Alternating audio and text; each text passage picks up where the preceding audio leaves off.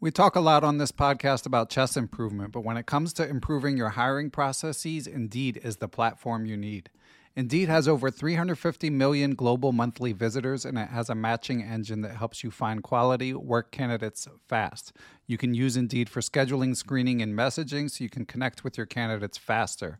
And Indeed doesn't just help you hire faster, 93% of employers agree that Indeed delivers the highest quality matches compared to other job sites, according to a recent Indeed survey. Years ago, when I was running a chess teaching business, I found it hard to find good help, and I had to go through a lot of back and forth to even screen potential candidates. Indeed allows you to do those things efficiently in one place. Indeed's matching engine is constantly learning from your preferences, so the more you use Indeed for hiring, the better it gets. Join more than 3.5 million businesses worldwide that use Indeed to hire great talent fast. And listeners of Perpetual Chess will get a $75 sponsored job credit to get your jobs more visibility if you go to Indeed.com slash chess. Just go to Indeed.com slash chess right now and you'll be supporting our show by saying you heard about Indeed on this podcast. Indeed.com slash chess. Terms and conditions apply. Need to hire? You need Indeed. Okay, round two. Name something that's not boring. A laundry? Ooh, a book club. Computer solitaire, huh? Ah, oh, sorry, we were looking for Chumba Casino. That's right. ChumbaCasino.com has over 100 casino style games. Join today and play for free for your chance to redeem some serious prizes. ChumbaCasino.com. No purchase necessary. Full prohibited by law. 18 plus terms and conditions apply. See website for details. It's time for today's Lucky Land horoscope with Victoria Cash. Life's gotten mundane, so shake up the daily routine and be adventurous with a trip to Lucky Land. You know what they say. Your chance to win starts with a spin. So go to LuckyLandSlots.com to play over 100 social casino-style games for free for your chance to redeem some serious prizes. Get lucky today at LuckyLandSlots.com. Available to players in the U.S., excluding Washington and Michigan. No purchase necessary. VGW Group. Void where prohibited by law. 18 plus. Terms and conditions apply. Hello, everyone. I'm Ben Johnson, and this is the Perpetual Chess Podcast. On Perpetual Chess, I have weekly conversations with chess players, personalities, authors, and adult improvers about their lives, their careers, and about chess improvement. Perpetual Chess is brought to you through the generosity of its Patreon and PayPal supporters. For more information, go to perpetualchesspod.com. Hey everyone, welcome back to Perpetual Chess Chess Books Recaptured. For those new to this format, this is a now monthly bonus podcast where we take a break from interviewing chess luminaries and have a conversation about a famous chess book. Uh, so far, I've had guest hosts help me out and discuss the life and games of Mikhail Tal. Sam Copeland and I talked about that a few months back. Reassess Your Chess with Todd Kennedy, and Bobby Fischer Goes to War with Chris Wainscott. All of those are available in the archive for free as always. And this week we're going to be discussing another true classic, although perhaps slightly less universally universally beloved than the other books. As we'll discuss, it is the book Think Like a Grandmaster 1971 by Grandmaster Alexander Kotov. And here to discuss it with me, we have um, someone who really short of getting Alexander Kotov, may he rest in peace himself, there's very few people who I would be more excited to dissect this book with. Um, he's someone who should be familiar to a lot of you. He's been on the show as a guest in October of 2018. Um, he is a cognitive scientist, a USCF master. Um, he is also the co author of the popular book and psychology study The Invisible Gorilla, so a bit of an expert on thinking and chess. So, who better to bring in at this moment than Christopher Chabris? Welcome back, Chris. How have you been? I've been great. Thanks for having me do this with you. This is this is sort of the best podcast I could ever imagine being on. Wow, that's so nice of you to say, and and thank you. I, am I'm, I'm really I'm really touched that you offered to do this. Um, I know that you're a busy guy, uh, dad with a lot of professional responsibilities as well. And if our outline and our back and forth from email is any in, in the, any indication, um, you have not been slacking on the preparation. no, I probably did too much preparation, but I was, as I guess we'll discuss, I was really excited to be able to read this book uh, carefully and in detail and think about it um, since I hadn't really thought about it in a long time. So it was a great opportunity. Yeah, yeah. It's one of those books that I feel we've had so many guests recommended on the show. Uh, Rafael Leitao, uh, GMRB Ramesh, uh, Adult Improver Stjepan Tomic. Um, but it's one of those that I think a lot of people might sort of reflexively recommend because they read it at a formative time and it just grabbed them. And, and we'll get into that more later. But um, first, Krista, if you could just give a little more for people who have not heard our other interview yet or aren't so familiar with you um, about, first of all, your background, but also your background with this book. Sure. So uh, I learned how to play when I was five years old. If we want to go all the way back, which was during the Fischer Spassky match, my father taught me. And I didn't start playing in tournaments until about five years later. But um, at that point, I eventually made um, USCF master, and my my highest USCF rating was in the 2300s.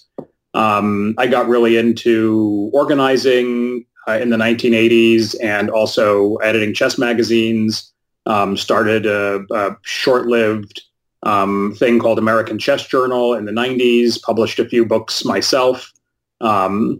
And uh, then I never quit chess. I quit playing tournament chess uh, for about 15 years and then sort of got back into it um, a lot more when my son started playing about uh, seven years ago or so.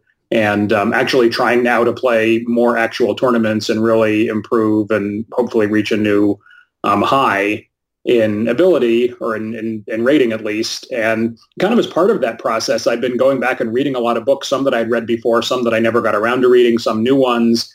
And it's kind of funny. I came across, um, you know, many people mention this book. Many people mention Kotov and they mention Think Like a Grandmaster. And in particular, they mention, you know, one particular thing from it, which is the first, you know, big concept in the book. Um, and I realized that although I had sort of skimmed the book in the past, I'd never really read it all the way through. And then when you started this podcast, you know, what better what better excuse to to go through it and to uh, to reflect on it um, and think about it than this. Yeah. So to be clear, when I started the the recap podcast, not the uh, the perpetual chess more generally. Um, so yeah, and for my background with the book, um, it's one of those books that I read as a teenager. Um, and again, I think part of the reason that this book landed with so many top players is published in 1971. So anyone around my age, um, I'm I just turned 43. Um, there weren't that many great books. Uh, if you if you were reading the bulk of your chess books as a teen, um, this was one that was definitely going to get recommended. Um, and it's um, it's unique. Uh, I mean, I think it was especially unique for 1971 when it was published. Um, but even even now, I mean, it has a sort of unique approach, and and for that reason, a special place um, in history. Um, so, which uh, version? I mean, of course, this book has had many editions. Um, I read somewhere that it's one of the most popular best-selling chess books of all time although it doesn't you know it doesn't pop up on the amazon list i think it's not as popular not as well selling as it used to be um, but chris which version of the book uh, did you use for our discussion and for your rereading it well i have owned this book for decades but as i said i never read it cover to cover until uh, you know last month in preparing for this. So my copy was a paperback Chess Digest edition from 1971. I guess Chess Digest published the American edition at the same time that Batsford published the UK edition, which was the first English translation. And my copy was in descriptive notation. And I didn't get it in 1971. I probably got it sometime in the 80s. Um, it was, I think at the time, it was sort of underground literature like secret knowledge or something like that. You know, you go to the bookstore and it's all Reinfeld and Horowitz and Chernev and, and they obviously wrote a lot of great books, but they were nothing compared to uh, Kotov and Think Like a Grandmaster and, and so on. So um, it was, I think, um, kind of a rarity, you know, even even even back then, or it was sort of like a status symbol almost. Like this is the book that has like the real knowledge in it that uh, you know you don't need once you've gotten past um, the popular books. So I, but I didn't like to read descriptive notation. Now it's sort of too hard to visualize for me. So I went and got a copy of the Batsford algebraic edition from the 1990s, which they have added a few notes by John Nunn and Graham Burgess, I think. Um, but this was before the days of engine checking, um, which didn't really start until I think you know the 2000s uh, and later. Okay, yeah, and I similar. I mean, similar story, except I did read it as a kid, but I have no idea what happened to my original copy. um, which is you know I've moved a lot since then. It's not super surprising, and a lot of my older books were were falling apart by some point. So for the purpose of uh, of rereading it, I I of course as I've talked about in prior recaptures, I gravitate towards the digital versions. So I went with the Kindle, which was published in uh, 2012. Um, so it does have, I mean, it doesn't seem based on, I actually don't know the degree to which it's engine checked, but it sounds similar in terms of how they approach it to what you say. I mean, uh, legendary GM John Nunn definitely chimes in with a few comments where something that Kotov suggests is, has proven to be wrong, but it's uh, done with a light hand. I mean, there's not a ton of overriding. So I suspect they mostly just tried to let the book stand in, in its original form. Yeah, I think so. And I think that for this kind of book, that makes more sense than, like, let's say, an old opening book or um, even a, a, book of which is just analyzed games or annotated games, where the whole point is is the quality of the annotations or something like that. That makes sense. Although I, I do think maybe we'll get to this later on. I do think they could they could improve. There could be some improvements in, in a modern edition of this book. Yeah, for sure. There could. Although, again, like I don't feel like it's selling like hotcakes these days. Although, I mean, I guess if they got someone like John Nunn or someone, um, you know, another well-respected chess author to sort of uh, interject, like obviously someone like a Jakob or someone who I'm sure will come up later, to interject with their own reflections based on how modern chess is approached. I think that could do well, but um, if they just narrow, like mildly um, touched it up, I'm not sure um, what it would do. So, Chess Zeitgeist, um, uh, at the time of the original publication, of course, as you mentioned, Chris, this was, I mean, you're yourself basically a chess child of the uh, Fischer Spassky match. So this came right before it. So um, I've got a few notes here too. But what would you say about the, what should we know about the chess world in 1971? Well, of course, Fischer was about to play Spassky and had come back, you know, to play after one of his absences and, uh, you know, managed to get into the interzonal and, and crush everyone in the candidates matches and, uh, and so on. But he hadn't won the world championship yet. So I think this was maybe the point in time when the so-called Soviet school of chess was at its apex. And uh, one of the strong impressions I got from reading Kotov's book is how much it represents Sovietism or the Soviet style or the Soviet approach. And it, it, he explicitly sets out to say that, that that's what he's going to do. Uh, and obviously, with good reason, Soviet players were, you know, the greatest players in the world for the previous uh, 20, you know, 25 years or so, um, dominated, you know, all the interzonals, candidates, and so on, uh, with a couple of exceptions. So uh, this was the right time to publish this book, I think, to sort of let people in on the secrets of the Soviet school and, and how to think like a grandmaster. It probably was a great marketing idea for whoever whoever put it out, at least in English at the time. Maybe it was a bestseller among a certain segment because of that. I don't know. Yeah, I mean, it, it's really hard for for any younger listeners, hard to overstate sort of the the um the awe that people held for sort of the the fabled Soviet chess school, and just everyone wanted to know like what is it that they're doing. I mean, my chess coming of age was in the early 90s, and that was still how people thought, despite the rise of Fischer. Um, the top 10 players in 1971, the aforementioned Bobby Fischer, who, as Chris said, was making his way through the candidates, running roughshod through the candidate cycle uh, in, in preparation for what would eventually be a match with then world champion and world number two, Boris Spassky. Number three, uh, Viktor Korchnoi. Number four, Bent Larsen. Number five, Tigran Petrosian. Number six, Lajos Portisch. Number seven, Mikhail Botvinnik. Number eight, Efim Geller. Number nine, Lev Polugaevsky. And number 10, Mikhail Tal. So seven out of the 10 players were from the Soviet Union. And if anything, that's probably at the lower end of the spectrum, I would guess, over like the prior decade, if you took the top 10 players of each year. Um, I didn't fact check this, but I'm guessing that that was because of Fischer's ascendance, that was um slightly lower level dominance than before, but it was still just everyone wondering what what's in the water in the Soviet Union, what's their secret. And this was one of, I mean, this was a book that really sort of set forth um a way of thinking that was popular um or that was commonplace um amongst the top players in the Soviet Union. Yeah, and, and a lot of the contents is is very Soviet centric, as as I noticed when I went through it again. Um, I couldn't help but notice that even though it's already 1971 when the book is published, maybe it was completed a few years earlier, but there's not a single Fischer game in, in the whole book, I think. Yeah, um, that's and, a good and, point. Yeah, and which is interesting, and from the from the point of view of what we know in retrospect, which is that Fischer's approach to chess and his great games and so on are very admired nowadays. And so many players, even today, will say that you have to study Fischer's games, even though he hasn't really played at all in, in about 30 years, let alone seriously, which was more like 50 years. Um, but at the time, uh, in this presentation, and maybe there were political reasons for it, I don't know, um, ideological reasons, he was sort of ignored in this book. Yeah, it's true. It's a good point. And and as you you highlighted in the notes, and I also couldn't help but notice, there's so many games from uh, Zurich 1953. Um, so it's not just that he was um, that he was not using Fischer's games. It just seems generally he was. Um, I mean, of course, information was disseminated more slowly back then, but I mean, he was using a lot of games that even then we would consider um, not of the most recent vintage, but although certainly classic games in in, men, in many cases.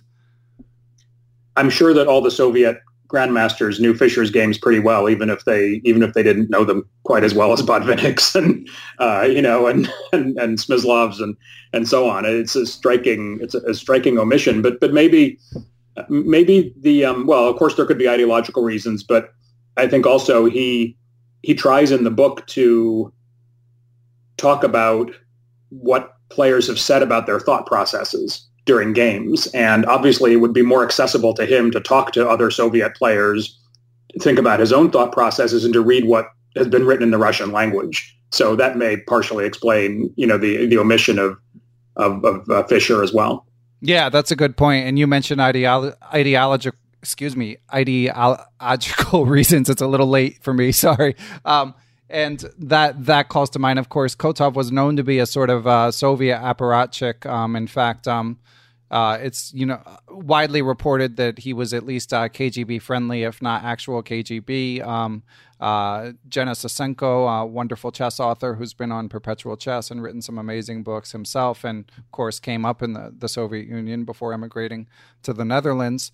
Uh, said uh, uh, and said in the the Rise and Fall of David Bronstein he said, quote, Alexander Kotov, who wielded considerable weight as administrator in the Soviet chess world and whose ties to the KGB were no secret to anybody, was very conscientious about spreading a, uh, a rumor about the child's name, which was um, ref- referring to the um, referring to a rumor that one of Bronstein's children was named after Trotsky, which is neither here or there. But the point is that uh, Kotov was widely rumored to be KGB, so he also may have had sort of um, he may not have wanted to give a spotlight to Fischer. Um, in addition to, as you said, having more proximity to the um, the other grandmasters. But but aside from being a potential uh, KGB member, uh, what other info do we should we give for Kotov's bio, Chris? Well, I, just, I can't I can't let what I can't let the story you said go by without just pointing out that this is the original meaning of the word political correctness um, that you know if you named your son after Trotsky, you know that would that could come back to that that would be politically incorrect, and that could come back to hurt you. And this is where the whole concept of political correctness and political incorrectness came from, and it mattered a lot more, I guess, uh, you know, in that you know in that society, in that political system, and so on at the time. Um, uh, I think Kotov is, you know, I don't know anything about his KGB um, uh, ties or non-ties. I'm, I'm embarrassed to say that I haven't read Sosonko's books and a lot of that those histories of sort of Soviet chess. I haven't really gotten around to getting back to those, so I can't say anything about that. But um, as a player, um, well, I should say Kotov is probably best known now as an author. Um, there's one game of his which is super famous, which I'll mention in a second, but he's really best known as an author, and and it's it's for this book. And then the follow-up book, which was called Play Like a Grandmaster, and the follow-up book to that, which is called Train Like a Grandmaster. They're sort of a trilogy. Um, the, the latter two were published in, in uh, like 1978 and 1981, and, and he died in 1981, I think. Um, so those books sort of published in the last decade of his life, I think have defined um, his legacy most of all. Um, but he had really good results um, early on uh, in his career. He finished second in the USSR championship in 1939, um, which Botvinnik won. Uh, he was the third Soviet grandmaster. I didn't know this, but Soviet Union, I did know, had their own um, grandmaster title system. Um, and he was the third person to get it after Botvinnik and Levenfish. Um, he won the Moscow championship. He was a Soviet co-champion with Bronstein. Um, he won a tournament ahead of Smyslov in Venice. Um, I wish they had more tournaments in places like Venice. It sounds fun. Yeah. Um, and uh, the um, I, I, think the thing that I remember Kotov most for, uh, besides those three books, especially Think Like a Grandmaster, are um, another book which is called The Soviet School of Chess, um, and a, a, companion book which is similar but not the same called The Soviet Chess School, which I think did a lot also besides this book to popularize the whole concept of of the Soviet School of Chess and the, the sort of mystique that attached to it for a long time.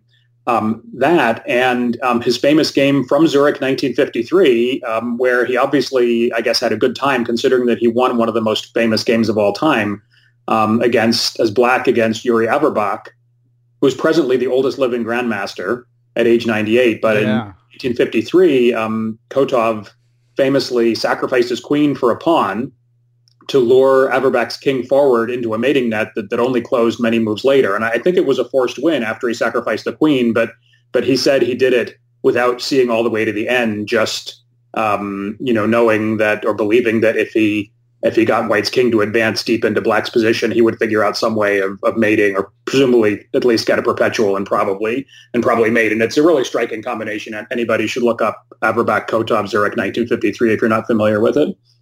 Yeah, Chris, I'm glad you highlighted that game in your notes because that sent me down the rabbit hole looking at the game. And of course, I didn't remember it offhand, uh, somewhat ashamedly, but as soon as I saw the position with Queen takes H3, I was thinking, oh, this game. And then, of course, I, I read a little bit about it. I um, watched one of Kingscrusher's videos where he talked a little about it. I pulled up an engine and looked at it. So um, here's what I gleaned. I mean, first of all, it's the interesting color that you provide that uh, that he admitted he didn't see a forced win because um, he repeats moves just before the 40th move uh, two times, and then you know it's one of these sequences where he can repeat and White has no choice, uh, and then on the 40th move, he basically he captures a pawn instead of repeating a third time. So he basically decided to go for it. He presumably um, was buying time to make time control, and there was a forced win prior to time control but he didn't um and the, again this is um running the uh Lichess analysis board with a stockfish 10 engine not not a supercharged engine but probably good enough for these purposes. Um there there was a forced win prior to the 40th move, but it actually was a draw at one moment, but White went wrong. Um, but it's interesting that you mentioned that he admitted that he didn't see the whole thing because being the author of Think Like a Grandmaster, and I know uh, you know I, I just had the the privilege of interviewing Vishy Anand, and he's he mentioned in an interview that I came across in prepping for that the the idea that top players used to be able to just sort of like if they there was some nuance that they weren't missing, they could kind of fake their way through it because um they they see more than anyone else anyway. But now now that we have computers, they don't necessarily see more than what you can check. Um, so anyway, it's nice that he admits that he didn't see the whole sequence, but I mean, it's a striking sacrifice and definitely a game worth checking out. And of course, we'll link to uh, the a few resources in the show notes.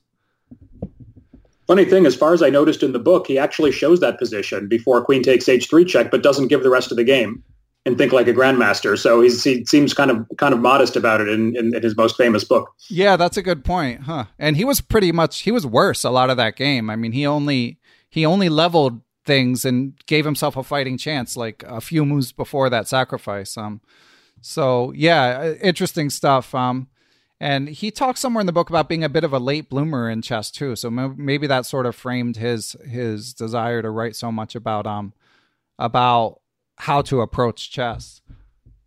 Um, yeah, he um he he developed a lot in his twenties, and I think in, in by 1953, I think he was around 40 already playing in the candidates tournament. Of course, that was more normal back then than it is nowadays when you look at who's in the candidates tournament. But um, I think even even for the time, he was maybe a little bit of a late bloomer. Yeah, yeah, I think so. And then uh, there's the question, which I think listeners might have gotten a feel for already. But for what level chess player would you say this is a book um, uh, that is appropriate in terms of chess improvement, Chris? Well, I would say um, I, I, would say 1800 plus, 1900 plus is, is reasonable, um, but with a couple of caveats. One, it's it's not you know one of the first 10 or 20 or 30 books I would suggest to anyone on how to improve. So it's it's more of a, a little bit of a connoisseur's book. And I think it would be fine for lower rated players as well if they approached it from the point of view that it's an interesting book, and it's it's part of the history of chess literature and part of the history of chess thought, and a, a major sort of milestone or maybe turning point in um, in, in how people think about um, practical chess and chess improvement and so on. So anybody who sort of approaches it from that point of view and and tries to pay attention to how it's written and you know think about what he doesn't say as well as what he says, I think anyone who's sort of interested in chess books will get something out of it from that point of view. If you really want to improve from it, though, and and work hard, um, yeah, you should probably be you know closer to to two thousand maybe to get the most out of it. Yeah, I agree. Um, yeah, definitely not for the faint of heart, and I echo the sentiment. I mean, I've had you know these these first few recaptured episodes i've noticed a lot of people um, on twitter and in the perpetual chess facebook group saying like you know this this inspired me to either reread the book or go out and buy it which you guys are, are welcome to do for this book but i i would um I I would just echo what Chris said. It certainly has its place. There's some cool quotes. There's some good historical context. But um, in terms of like my joy of reading, out of the four books I've discussed so far, I would probably put this fourth. Um, just just uh, my personal opinion. Um, I think in general, uh, books that are 50 years old or more, you know, they're they're classics. But there have been so much learned about chess and how to improve at chess and how to study chess and learned about chess itself in the last 50 years that it's generally you know, not a great idea to base your chess improvement on things written 50 or more years ago. They're very interesting and, and useful, but that wouldn't be the core of like how you would try to get better. Yeah, you certainly wouldn't read like a nutrition book from 50 years ago as like the, you know, or, or a book on how to play great soccer or anything. yeah, like because the game has changed. Yeah, it's a very good point. Um, so we're going to get into the meat of the book, uh, beginning with talking about the structure and reading the first sentence. But first, we're going to take a quick break to hear about our friends at Chessable. So, you guys are hearing Christopher Chabris and I talk about Think Like a Grandmaster, a classic book whose place in the chess canon is unquestioned, but which may not be the most practical book for club players looking to improve. For that purpose, might I recommend checking out Chess Strategy for Club Players by I. M. Herman Grooten on Chessable.com. Utilizing Chessable's Move Trainer technology and chess strategy for club players, you'll learn about pawn structure, piece placement, getting a lead in development, creating and exploiting open files, identifying weaknesses, taking advantage of a space advantage, king safety, and lots more. I am Grooten has been on the show. It's an incredible wealth of information, so go to chessable.com and check it out. Okay, so Chris is going to read the beginning of the book, and Chris, you you decided the uh, preface, beginning with the preface, would be more reflective. Yes, so there's a two-page preface in this book before he gets to the introduction, which is where the real meat of the book starts. But I think the first paragraph of the preface is is less weird and kind of maybe explains what's going to happen a little bit better than the first paragraph of the introduction. So um, he writes in 1971 or whenever he actually finished this manuscript, uh, quote, an immense number of books have been written on chess. Some chess writers annotate recent games, others compile and bring up-to-date works on opening variations. But, strange as it may seem, no one has had the idea of describing the methods by which the leading players of our time have reached the peak of their playing strength. Yet a study of these methods would greatly facilitate the process of mastering the intricacies of the game. Unquote. And I think that really is kind of describes what he thought was unique, I suppose, what he thought, and and I think is pretty true. That's it's kind of unique in the chess literature at that point to really talk about the thinking process more than just about positional concepts, tactical ideas, strategy, and so on. He thought th- talks more about what should be going on inside your your head while you're playing. Yeah, yeah, I, I, I would actually, I should have done more digging on like what were the most popular chess books at that point. I mean, certainly there are some classics, um, you know, My System, Chess Fundamentals, Lasker's Manual of Chess, um, some of the Richard Reti books. I mean, there there were some classics that I can think of that existed at that point, but I don't know what was like the the commonly what was commonly considered a classic at that time. But it certainly I, I suspect that this was um this was a, a pretty big breakthrough in terms of uh, the way that that um, chess thought was dissected. I mean, which um, of course brings us to the major themes of the book. Um, and of course, this book is most famed for a few themes laid out in the first chapter. Yeah, um, you want me to sort of yeah with, with that? Yeah, if you're if you're up for it.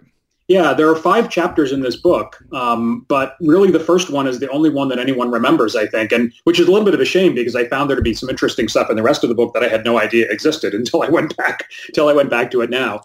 But um, everybody talks about the first one, the first chapter, so uh, I'll sort of describe that. So um, it's called Analysis of Variations, and it starts with a section called Do You Know How to Analyze, which you know, usually I think the rule of thumb is if someone asks a question in a, in a title, the answer is no.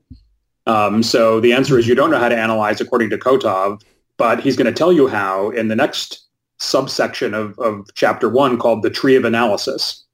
So the tree of analysis is one of the two most famous concepts that comes out of this book. And in a way, it's it's almost trivial to think about nowadays because anybody who knows anything about computer chess knows that computers analyze chess positions by constructing a tree, starting from the position on the board and then, you know, thinking about every possible legal move in that position, and then from each of the positions that results from all of those legal moves, all the possible legal moves from there, and you've got this gigantic tree with millions and millions and hundreds of millions and billions of possible positions, and that's what computers search through as fast as they can uh, Kotov was actually suggesting that uh, human beings, and in particular grandmasters, structure their thinking process by creating a tree in their minds. And he wasn't just saying the grandmasters do it; he was really prescribing it, advising it as the algorithm that players should follow if they want to play well. Um, and so the, the tree of analysis was was the main was the main idea of of chapter one. And I guess it was kind of revolutionary at the time. The other main idea is candidate moves. And the idea there was that the way to construct the tree of analysis is to, to start with the position on the board in front of you. And before you analyze any variations, before you start that mental dialogue of if I go here, he goes there, and then I play bishop takes e3, and then he plays f takes e3, but but I don't like that because such and such. Before you start all that process, the calculation process, you should list in your mind or think about all the possible candidate moves that you want to analyze. Um, and then you should, of course, should do that for your opponent. Once you start analyzing the first of your candidate moves, then you should see, think in the resulting position, what are the moves my opponent might play?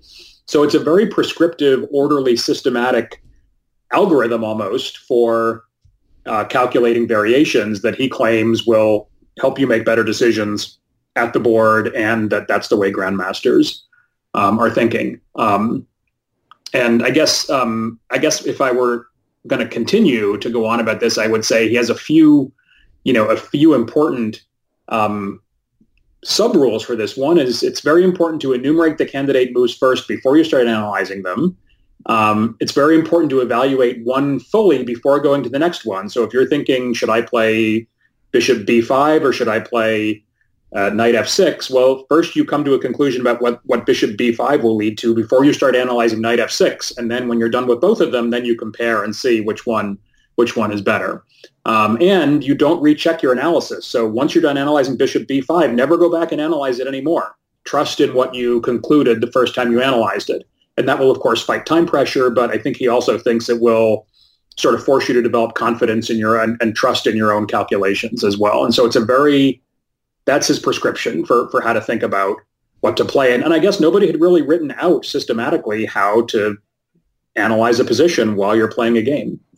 Yeah, and that's uh, again as you as you mentioned, that's what it's most famous for. I mean, people talk about selecting candidate moves all the time, and certainly that is a concept that has stood the test of time. Um, other aspects of the book, um, as as you alluded to in in our notes, Chris, um, maybe um, are not quite as um, universally um, acknowledged by by other grandmasters. Um, and one one thing to note is just he's quite strident. I mean, I guess when when you write a book, if you're going to lay out a case, I mean, I guess you would know this better than me, Chris. It doesn't do any good to to dilly dally and dither about uh, what your thesis is. But he's really he's really quite um, quite dogmatic that this is the way it should be done. And I think that might be part of the reason why some people have pushed back. But uh, particularly, I mean, the idea of candidate moves is quite good. Uh, I mean, quite has stood the test of time. But the idea of um, never double checking your variations, I think, is a, a little more controversial. And certainly, um, I, I have whether or not you should think that way. Uh, it is not something I've managed to do, um, and I think a lot of people might struggle with it. Um, but what are some of the other reactions um, that you, that you came across in uh, in prepping for for this discussion, Chris? Well, as as I said, the one reason I was interested in this book was I had seen so many reactions to it already. Um, it's it's been it's been written about a lot, uh, and I'll, I'll, give you I'll give a flavor of a couple of them. Um, uh, Mark Dvoretsky, um, you know, has written several series of books, some in collaboration with Arthur Yusupov. Some of his books contain chapters written by other people. So he's actually said quite a bit about um, Kotov, and maybe in part because of his Soviet Russian background, he generally adopts a very respectful tone um, towards uh, towards Kotov. So, for example, um, in Dvoretsky's book Attack and Defense, which was um, the fifth volume of the first series of his books that came out from Batsford in the 1990s, and really, you know, sort of brought Mark Dvoretsky to the attention of the rest of the world, besides besides Russia at the time. Um, said Kotov was perhaps the first to highlight this divisive calculation. He recommended that you should immediately identify all the possible candidate moves, not just for your first move, but for subsequent ones, and not just for yourself, but for your opponent. But this principle by no means always works. Nevertheless, it is very good advice for many situations. So Dvoretsky sort of even himself, while saying it was, um, you know, a, a, groundbreaking work and so on, says, well, it doesn't really work all the time. Um, but he points out this is one of one of the interesting things. I think he points out what you noted, Ben, which is that the candidate move idea is much more useful than the tree of analysis idea. And the candidate move idea is the one that has really survived and you find all over the place nowadays, even while people don't talk about the tree of analysis at all. And Dvoretsky gave three reasons why making sure you explicitly think about candidate moves before you start uh, just going into the, the analysis is useful. He said, first, it helps to survey the variations rationally. So I think by that he means it does provide some structure to your analysis. So you don't just constantly jump back and forth or wonder whether you should be still thinking about the position or whatever. If you think, well, okay, here are three moves I'm going to look at, and you do them one after the other, you have some kind of structure to your thoughts. Um, it helps to avoid spending a lot of time on one variation and then like looking at the clock and saying, oh no, I've got to make a move and never having even studied anything else, but just and essentially wasted your time. If you spent a lot of time analyzing one variation, one move, and didn't leave yourself enough time to analyze anything else, you might have well just played that move and yeah. saved yourself the time for the future, right? That's been uh, there, done that. yeah. Well, I have that problem myself. I mean, I noticed when reading the book that some of the problems he identified in thinking, Kotov identified, and I, I, think legitimately are problems I have. Like often I will feel like I'll invest a lot of time and, and even uh, time and um, I don't know what the right word is, but sort of like emotion in a particular candidate move. And I'll analyze it very concretely, and I don't come to a conclusion, but I can't sort of move away from it because right, it's yeah. what I really know about. Yeah, you know, so um, dividing your time between different candidate moves explicitly, I think, would help to fight against that. Um, and then Dvoretsky's third point is one that that other authors have really dwelled on even more, which is that this idea that you can only look at you know one move completely and then switch to another move and then switch to another move stops you from um, doing what Dvoretsky said was we sometimes discover resources the, the existence of which we never suspected at the outset. So he means that when you're analyzing one move, you might discover an idea in analyzing that move that would also apply to one of the other candidate moves. Or uh, you might discover a new candidate move because you're analyzing one line and you say, oh, if only my pawn were already here, then my opponent wouldn't be able to, to play this reply. And so then it occurs to you, maybe I should move my pawn there first. And now you're back to the, the, the, root of the tree, adding a candidate move, which is totally against Kotov's algorithm. You know, so even even Dvoretsky, who's respectful and descended, you know, and maybe is sort of like what became the modern avatar of the Soviet school in some ways. You know, even he has to sort of modify uh, Kotov's um, Kotov's uh, dicta. Yeah, and just for any listeners, uh, I think mo- a lot will be, but for any listeners not familiar with Dvoretsky, he's been his books have been recommended almost every week on Perpetual Chess. He's probably the most respected trainer and chess author um, of all time, and uh, yeah, he um, ascended uh, after Kotov, but I'm sure there was uh, some overlap, so they probably had some personal interactions as well, which may have um, you know, uh, as you say, the criticism is gentle but um, valid in in my mind. Um, Okay. So, and you had a few other reactions from authors that you noticed as well, right, Chris? Yeah, I mean, I'll just I'll just list a few out briefly because it's remarkable to me how many people spent time in their own books just responding to Kotov's book. So, um, uh, you know, Willy Hendriks has this this book with a the fantastic title, "Move First, Think Later," um, one of the best chess book titles of all time. Um, and uh, he actually responded to one of other one of Kotov's other statements. He doesn't. He, he just sort of dismisses the tree of analysis out of hand, saying it's impractical. But um, Kotov has also made the statement in that same book that it's better to have a bad plan than to have no plan at all. And Hendriks, um, you know, emphasizes that uh, that's not necessarily true. That a bad plan can be worse than no plan. And I don't know if Hendriks points this out, but I think with the rise of players like Magnus Carlsen who often seem to be playing sort of without the traditional grand plans that you think of from people like Tarrasch and Capablanca and so on, but just you know playing to improve his position. As he once famously said, you know, my goal for this game is just to make 40 good moves. Um, uh, Hendriks, I think, sort of alludes to those weaknesses in, in some of um, you know Kotov's um, dicta. Um, uh, in particular, Jonathan Tisdall, who wrote a fantastic book called Improve Your Chess Now, and John Nunn, who's wrote a very underappreciated book called Secrets of Practical Chess, both began with a whole chapter basically responding to uh, to Kotov's tree of analysis and pointing out the impracticalities of it um, and uh, you know how people maybe really think and, and how they should think. Um, and Matthew Sadler in his book Chess for Life said that once he tried to mold his thinking process according to, to Kotov's rules. And then he played a tournament right after that. And he said, quote, I didn't play well in that tournament. And truth be told, I didn't enjoy playing one bit either. By structuring my thinking, I turned myself into a machine and not a very good one at that.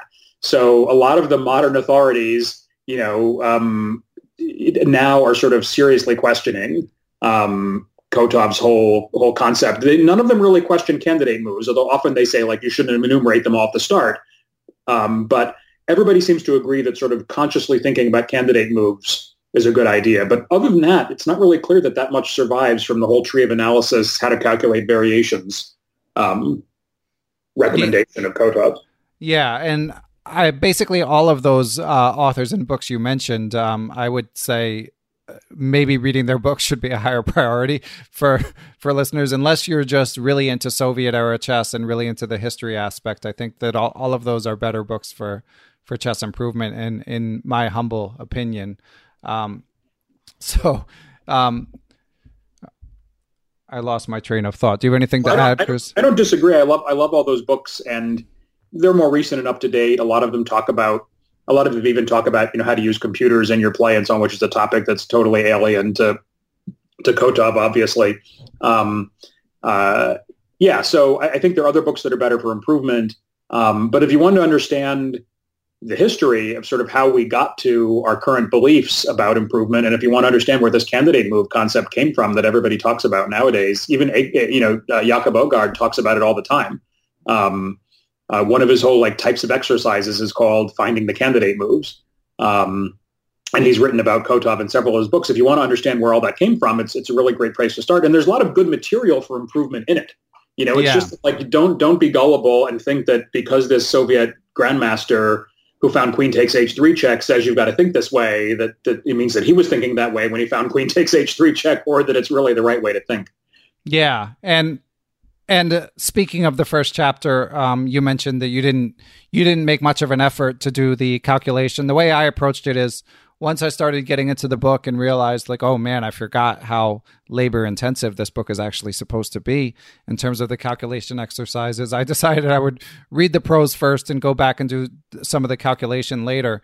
And yeah, it's it's really hard. I mean, and I find it in its presentation, I find it harder than a lot of sort of the more tactically oriented how to calculate books that you might come across these days. I mean, there's just thickets and thickets of variations. So um, obviously that can be a good way to approach chess. Like when I um, interviewed uh, Grandmaster Eugene Perelshteyn, he talked about how had he had taken some lessons from, I believe it was uh, Grandmaster Yusupov, who of course worked with Dvoretsky, um, uh, wrote books with him extensively, and um, he talked about the bulldozer method, and then of course Eugene is a, um, you know, he uh, emigrated from from the former Soviet Union, from the Ukraine to the U.S. Um, in I believe his early teens. So he he touched that world, and basically what he called the bulldozer method was you just take a position and you calculate everything.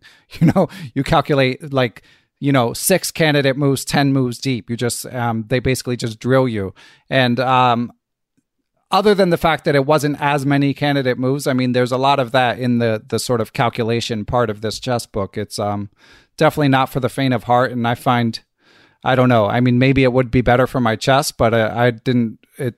I wasn't inspired to to dig in that that um that deep. It's the kind of thing that sounds like it really should be good for your chest, doesn't it? Like this, yeah. this sounds like really like hitting the gym for like three hours straight or something. yeah, exactly. You know? But but as as I think Jan Gustafsson said, you know, where's the data on whether any of this stuff really works? You know, right, yeah. if you put data on whether it really works up against sort of Soviet pronouncements, I'll, I'll, take the data, I guess, and and or the absence of the data. I think probably you know probably means something. Not to say that calculation exercises aren't good. Everybody seems to agree on that, and there's reason to believe it. But 60 minutes on one position versus you know 10 minutes each on six positions, who who knows? I mean, I I I think I think I said something like this when I was on the the regular podcast that if it's too aversive to actually make yourself do, it's probably not a good study method because it's not going to do anything for you if you don't do it. Yeah, yeah, um, yeah. So, it, but but it, it, I think it it feels to me like we're on solid ground in saying that practicing calculating variations in complex positions has has got to be a good idea because um, so many games are decided by miscalculation. Even if you don't you don't hang a piece or something like that, the miscalculation of something is probably what decides most games. Yeah. Um okay, well on that note, I think we can move on to a topic that will be um will be a little more um little more praising of this book, um, the favorite quotes, and there are some some gems in here for sure. Um, and I again, I kind of uh, I pick some long quotes just because they give you, especially because we're we're not saying you should rush out and buy uh, this book necessarily. I mean, certainly if you have it, dust it off the shelves and take a look. Um, and you know, there's nothing wrong with um, with supporting Batsford Chess, especially because Kindle books are, in particular, are cheap. Although um, we'll get to some formatting issues with it later. But anyway, on to the first quote, um, which is uh, the idea of Botvinnik or Najdorf, which um, this is Kotov's words, uh, where he says, from my earliest top class tournaments, I've examined my colleagues closely and taken an interest in how they behave during a game. Some sit down at the board five minutes before play is due to start and get up only when the game is finished or it's time to adjourn it. Others jump up as soon as they've moved and walk around quickly, quite happy to talk to the other players.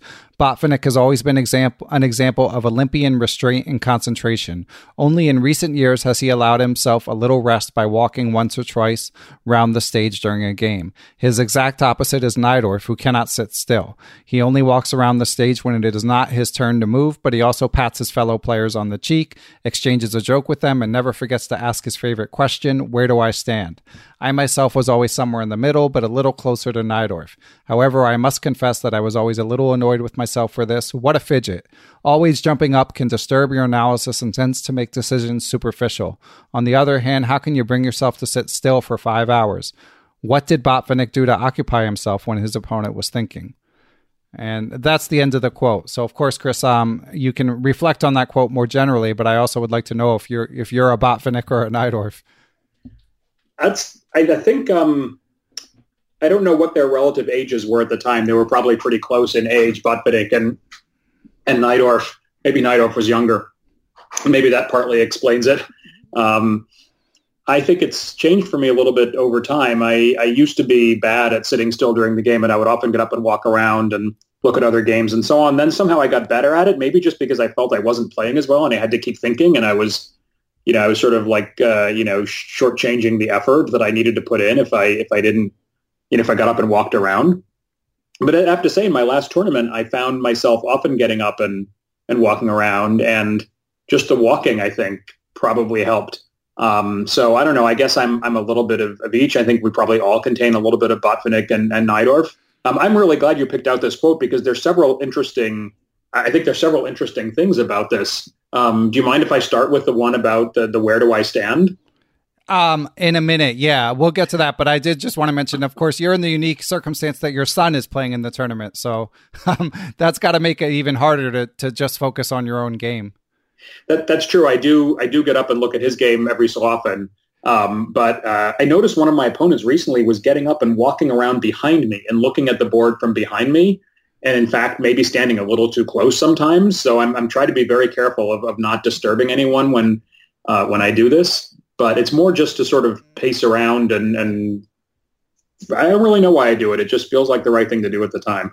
Yeah, yeah, and and for the record, I I historically definitely have been a Najdorf, um, much to my detriment. Uh, Mike Shahade, um, senior master, and uh, Greg and Jen's dad was um, one of my formative chess teachers. Shout out to Mr. Shahade, and he always talked about Sitzfleisch, a well-known term in the chess world, basically meaning the ability to just sit on your ass and concentrate. And I had, um, I had uh, medium to low Sitzfleisch, I would say. Um, definitely was something I, I could be better at. But but let's get to your quote about where do I stand, Chris, from well, from this quote the funny thing is, in, in my copy of the book, which I don't know why the translation is different between yours and mine, because I think there's one English translation by um, by Cafferty, I think, who translated lots of Russian chess books. In mine, it says, "How do I stand?" And I interpreted that as meaning he was asking people, "What do you think of my position?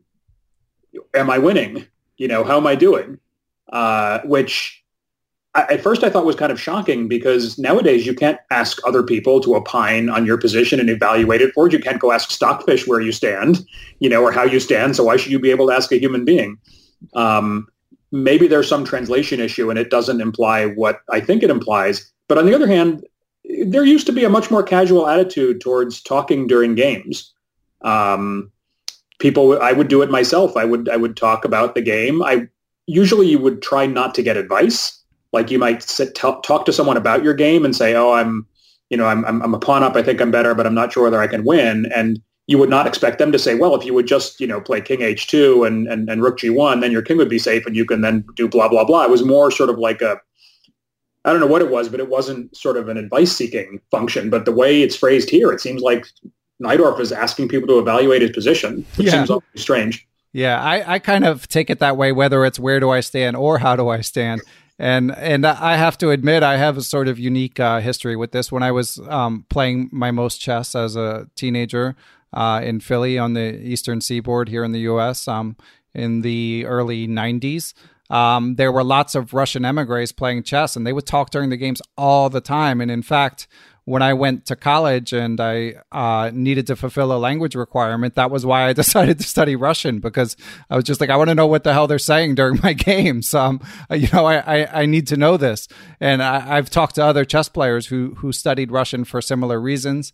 And um, you know, having lived in Russia uh, for a few, not a ton of time, a few months, but having studied the culture and stuff, I mean, there there's just generally a different set of rules about um you know propriety i would say i mean i i'm certainly i don't want to paint with too broad a brush but i mean uh, the the stories of um of soviet collusion and so on and so forth are um are well known um, and just a general sort of um, different approach to to what is right and what is wrong. So um, yeah, it's it's strange that he would be so open about it, but I also um, you know, as you say, there used to be a fine line between like overt cheating versus just generally sort of um, opining on the the the feel of a position. I guess another thing is that like games used to be even longer back then, right? Like you would play for five hours and you'd, you know, then you'd adjourn and then you'd play for another five hours and then maybe adjourn again. So maybe there was just like more time for chit chat. The time control was 40 moves in two and a half hours. Maybe there's more time to get up and walk around. But but he attributes this to Najdorf, who's who's not a not a Soviet or Russian player. That's a good right? point. So yeah. maybe that's maybe there's a little projection going on there or something. I don't really yeah. Know. Uh, that's interesting. Uh, yeah, that's a very good point. Uh, so, do you want to hop in with one of your favorite quotes, Chris? Um, sure. Yeah. I mean, one thing, one one that I noticed is um, uh, he says at one point, um, in one of the later chapters, I believe, not the first chapter about the analysis of variations, but one of the later chapters, which I guess I should have said are on topics like positional judgment, planning, the end game, and um, a player's knowledge, which is sort of a hodge, you know, like sort of a potpourri chapter at the end. But in one of those later chapters, he says, uh, quote, there is one type of move that has always won my admiration and respect. It happens that a position looks quite level and one cannot see any way of gaining an advantage for either side when suddenly there comes a simple, insignificant looking move. In a trice, one's assessment is changed as the opponent's position is now seen to be indefensible. And he calls the unquote, and he calls those moves creeping moves and in fact, most of the examples he gives are one square moves by the queen, like queen from c6 to b6 or queen from g4 to h4 or something like that. Um, and I just thought like those were, you know, those are moves that nowadays you might attribute to the style of, you know, Karpov or Carlsen, um, who seem to make a bunch of insignificant moves and then suddenly have a winning position. Of course, not all the time, but that's, I think, a characteristic of, of their games that is often remarked on. And, and he, um, of course, he didn't have them to talk about. Um, he gives an example from um, a game between Spassky and Korchnoi in the 1968 candidates final match. Um, and what I thought was ironic about it is, and, and, maybe the reason why Kotov is so impressed with these moves is that it's probably very hard to find them using his algorithm. Right. Because the, the reason he even explains that Spassky played queen from c6 to b6 because on b6, the queen is protected, so some tactical resource that his that that, that Korchnoi had wouldn't work um, in the in the most important line because the queen is guarded on b6, but but not on, on c6. And the way that Spassky probably figured that out was analyzing the line first without putting the queen on b6 first, realizing that it doesn't work, and then saying, "Oh, if only my queen were on b6." So he, he generates a new candidate move by analyzing the first candidate move. He generates a new candidate move, which he goes back and puts in his list at the beginning and then analyzes, which is all out of sync with with Kotov's formula, but it's exactly what people like Tisdall and, and Nunn and Dvoretsky and, and Aagaard and so on, you know, say is exactly what should happen. That's the normal thought process is you have to analyze the position to find all of the good moves. Yeah, that that's a really good insight, and it is a nice it's it's a nice position the the Spassky Korchnoi game. So I'll link to it, and people can can check it out. But that that's a really interesting insight that yeah kind of goes against what he um what he advises. Um, so the next uh, quote I will read is having to do with uh, regular listeners might know one of my bugaboos over the board, time trouble. Um, so he. Me too. Yeah, so he is talking about time trouble. It's good to know that even a cognitive scientist deals with uh, time trouble, Chris. So, um, so uh, quote number two is Time trouble is blunder time. Can you justify these blunders by pointing out how short of time you were? No, you cannot. Nobody will take much notice. No official will change the result in the tournament table. I advise you to develop a sternly critical attitude to time trouble errors, following the example of Alekhine, who wrote one of his moves in a game against Tylor, Nottingham, 1936, a horrible move. And in my, in my opinion, the fact that White was in time trouble when he made it is no more justification than the claim of a lawbreaker that he was drunk when he committed the crime. The inability of the experienced master to cope with the clock should be considered as faulty as making an oversight in analysis. Remember that. Um, uh, obviously, he's completely right, and yeah. and whenever when, whenever I make a mistake in time pressure and I have to explain it to my coach, I say, well, I know this is not. I know this is not an excuse. It's an explanation. Right. Yeah. I was exactly. in time pressure, and I know that if I had played faster sooner, I might not have made this mistake. Yeah, and and I do feel like later in the book, the the candidate move and tree of analysis chapter is very concrete, but in these quotes, as as the book goes on, I do feel like you do start to see his personality a little bit more, Kotov's, and that is um I think that's one of the better things about the book is um in my experience again I don't have I haven't read a ton of chess books published before 1971 but the ones that I have were not as conversational as as he eventually loosens the reins and becomes um, at this point um, in the book. It's so interesting from a psychological point of view that time trouble even though it's almost as important or maybe more important than a lot of other skills managing time trouble is, is more important than a lot of other skills in chess. It seems to, to me to be very sort of personality related and maybe age related. and and so on. It's it's not the kind of thing where you can just like read a book and learn how to like you like you can learn how to play the Steinitz variation of the French maybe from books and from playing games and studying games and so on. What do you study to fix time pressure? It really seems like a personality trait almost, or at least something that's you know very deeply behaviorally ingrained. And all of the exhortations from Kotov and everybody else are good; they should be stated.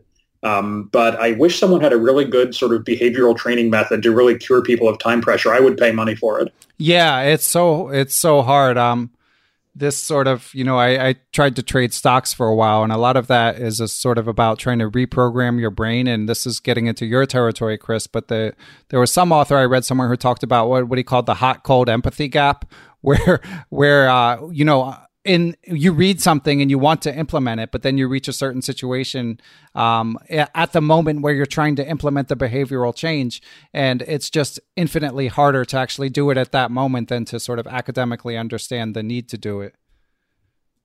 Exactly.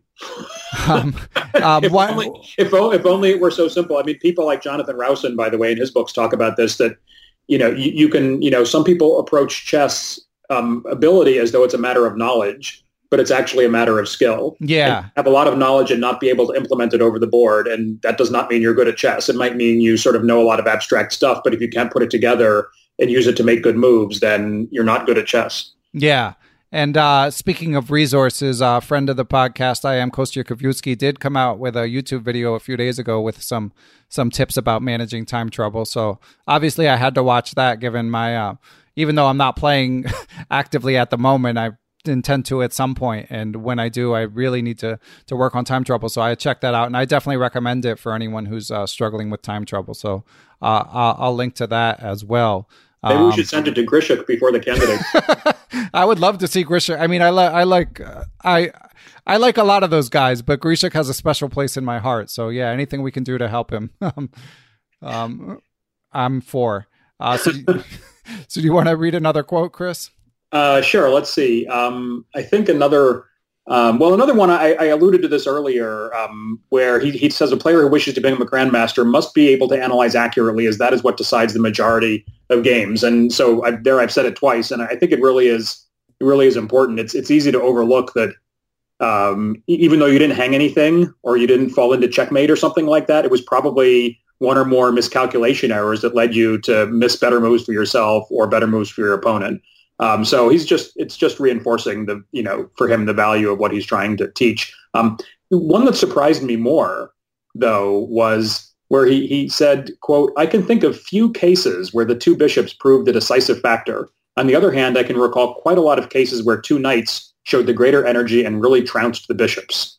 Um, I, I don't know. I was just really kind of shocked to read that because nowadays there's, I think, pretty solid belief based in part on on uh, computers, um, you know, Stockfish or even, um, you know, AlphaZero and Leela that, that two bishops provide a significant advantage more often than not.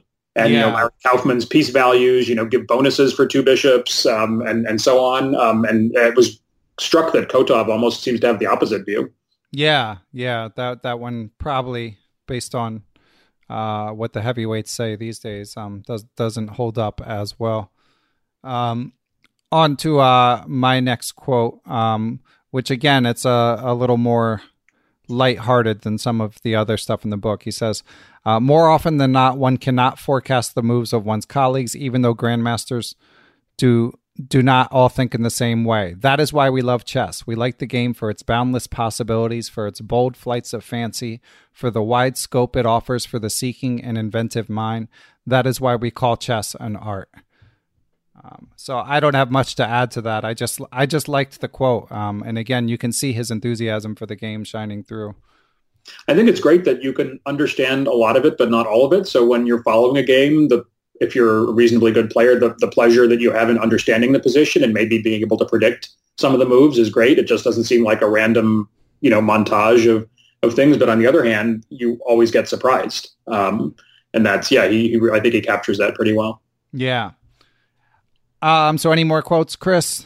I'll throw in one more because I think it relates to the sort of the Sovietism of the book a little bit. And um, so, for example, he's, he says at one point, um, a chess player is the commander and the fate of the whole army depends on his ability, willpower, and diligence.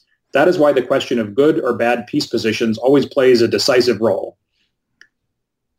I, I would read that twice if I if, if I didn't want to waste time because it's it strikes strikes me that the first sentence had nothing to do with the second sentence, even though the second sentence begins "that is why," um, and this it's sort of like Soviet style rhetoric. You know, the the such and such plays a decisive role, and the, the commander, you know, and the fate of the army, and so on. It really almost sounds like some of this, you know, some of this book is. Um, uh, you know, is, is, is written in that style. But I have to say that was really like the low point. So uh, surprisingly, there was very little that was actually like that. So I don't want people to get the wrong impression that the whole, you know, the whole thing is is like that. And in fact, it's it's quite delightful to read. Yeah, uh, it is. But there is a little bit of that Sovietism sort of, I think, sort of creeps in, you know, here and there. And then that that's nice from a historical point of view, just to sort of see, you know, some some traces of the the culture that the, that these kind of books come from.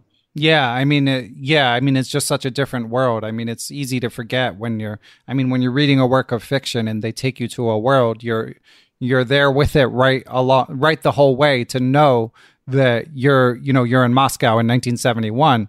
Um, whereas, whereas when you're reading a nonfiction academic treatment of chess, uh, it, it's easy to lose track of just how different things were and uh, how far away he was from uh, most of the people listening to this and and ourselves. Um, so Chris and I, by the way, listeners, um, I mean you you see the length in the podcast to begin with by the time it's out, but we're not even trying to keep this to an hour. We got some more stuff to do, and Chris and I discussed a rationalization before we started, which is um, we're not giving as full throated a recommendation for this book, so we should talk about it more just in case you don't read it. So um, but we're making decent time, Chris. So let's get to our favorite games or game game or games, I should say. What which ones uh, struck you? Um, of course, we already talked about. Um, well, as you mentioned, he the Kotov Kotov's most famous game wasn't touched upon that heavily. But anyway, which which games of yours did did you enjoy? I mean, which games did you enjoy from the book? He doesn't really present a lot of full games at all. It's almost all fragments in fact, I, I, think there are some that go straight from the beginning to the end, but very, very few compared to the number that are um, fragments or key, even just single positions, you know, that he really goes into in depth when he's talking about how to calculate. And one of those early examples in, in the book is from Nicholas Rossolimo, who um, the Rossolimo variation is named after. And that's from that 1950 Venice tournament, which I guess Kotov knew the game because he was he was there uh, enjoying playing in Venice. And I thought that was nice. That that was a that was a position I'd never seen before, but um, really interesting. And I thought I thought it was really one of the better calculation examples that that he has because it's the it's a kind of position where um, Rossolimo has done something like sacrifice in exchange for a kingside attack or something like that, and it's the kind of position I think that comes up a lot in everybody's play where you you know the the, the king is exposed, and if you don't calculate properly, you might just wind up down the exchange or more without winning the game. So it's a really sort of critical situation. Um, it's Rossolimo versus Nestler um, in uh, 1950. And by the way, I guess maybe now would be a good time to point out that that someone on one of the websites, I think it's chessgames.com, um, has done the service of compiling uh, all of the PGNs of all the games that are in this book. So you can go and download that. I think maybe you need to be a member of the site, but you can download that PGN file and then have all the all the games start to finish at least or, the fragments at least in your uh, you know in your database? Yeah that was really nice that you sent me that. And of course i've ranted about stealing books before. Um, that this that that would not qualify as stealing books um, as long as you're you're buying the book as well. And it, it was helpful because um, this this even the the kindle version is a little bit light on the diagrams which makes the calculation stuff even harder I think all he did was compile the games. Like he doesn't, he does. It's not Kotov's analysis right. Yeah, it's just the PGNs of the raw games themselves. Yeah, sorry, should have been clear about that, but it's still helpful because you can obviously you can have that in front of you, um, one by one while sitting there with the book yeah, all game, all books should come with that. I realize now, like it's so much easier to to have that in your database, you know, without having to go and search out all these games if you want to run through them in PG. Of course, if you don't have it in forward chess or something like that, but you just want to have it available in case you need to. Yeah. Um, and as for my favorite book, I went with a more um, positional quiet win. Um, Plater Botvinnik, 1947. Botvinnik, um, soon to be world champion.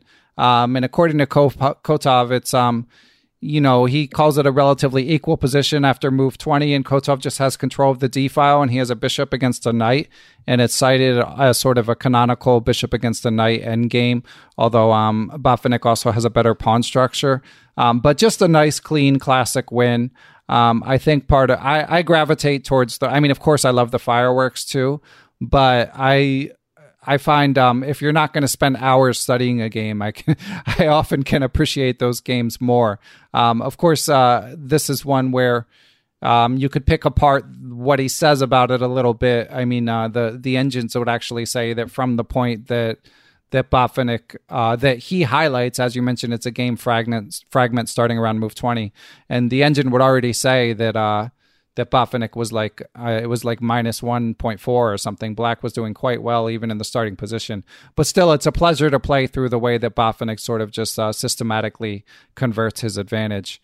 Um, and yeah, I'll link I'll link to that one as well if anyone wants to to check it out. Uh, now, nowadays, isn't that often really because you know when the engine searches deep enough, it actually sees the positional maneuvers that you know, that are going to lead to a plus one, you know, a 1.4 advantage later on, even if materials even now, it, it, you know, engines are so good that they can, um, you know, in searching ahead, they, they sort of see that the positional advantages will eventually, you know, will eventually snowball. So I'm sort of not that surprised that a modern engine can see, you know, an eventual realization of an advantage from a position that sort of superficially looks relatively equal. Um, that's what they're supposed to be doing, I think. Yeah, no, that's a very good point. Um, Um, any other games, Chris, or should we uh, move on to improvement takeaways? Uh, I don't have any other specific games. I mean, a couple of points to make are there are a lot of games from Zurich 1953. Um, and so if you've studied Zurich 1953 already, you'll see some things you've already seen. But I think that's okay because a lot of those games I think are, are rightly famous, and he doesn't just include the famous ones. I think there's some relatively lesser known ones that he includes. It, it does seem that Bronstein's book on Zurich 1953 had a, an influence on on Kotov. Um, and there's also some interesting lesser known examples from older Soviet players like Romanovsky and, and even Taimanov, and maybe not that old, but there's some really nice uh, examples from some of those players who, you know, not world championship level or, or whatever. And that's the kind of thing you wouldn't see as much nowadays in a, in a modern book. Most examples in modern books are from very recently. Yeah. Yeah. Um, in some ways, the older games are a little bit easier to understand, as a lot of people have said, you know, that uh, players, uh, you know, um, well, people just weren't as good, you know, 100 years ago at chess as they are now, frankly. So their games are a little bit more instructive in, in, in some ways. Yeah, and especially if you get if you get a decent sized gap between the players, I mean, you can really have some classically instructive games. Um, excuse me. Okay, uh, improvement takeaways. I mean, uh, there definitely there's no shortage of uh, of improvement takeaways, despite our um, you know mild uh, critiques of the book. Um, Number one, um, this one is sort of a cliche, but I would just say um, no pain, no gain. I mean, especially when it comes to the calculation uh, portion of the book. I mean, it's really just uh, what you put into it is what you will get out of it. And even if you don't choose this as your calculation book of choice, I mean, there's just no substitute for uh, grunt work.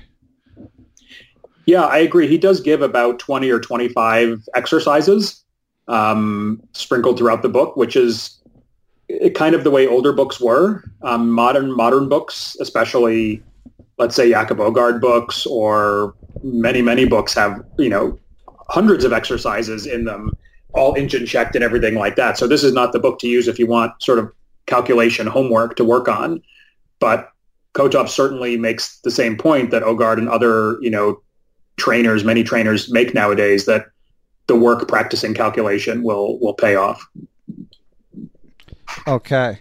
And um, my number two uh, improvement takeaway was he has a really nice chapter on endgames at the end, uh, which I believe is where the Botvinnik, uh, aforementioned Botvinnik game came from. Um, but he he talks about the importance of uh, thinking in in schemes, um, and he says let it. And uh, he also um, he mentions points specific to the end game phase. Number one, think in terms of schemes. Number two, do not be in a hurry. Number three, three bring the qu- king as quickly as possible to the center of the board. Um, so, and he mentioned a few players that he noticed uh, were adept at these things in particular. Uh, Belianowicz, Flohr, and Smyslov thought in schemes and endgames.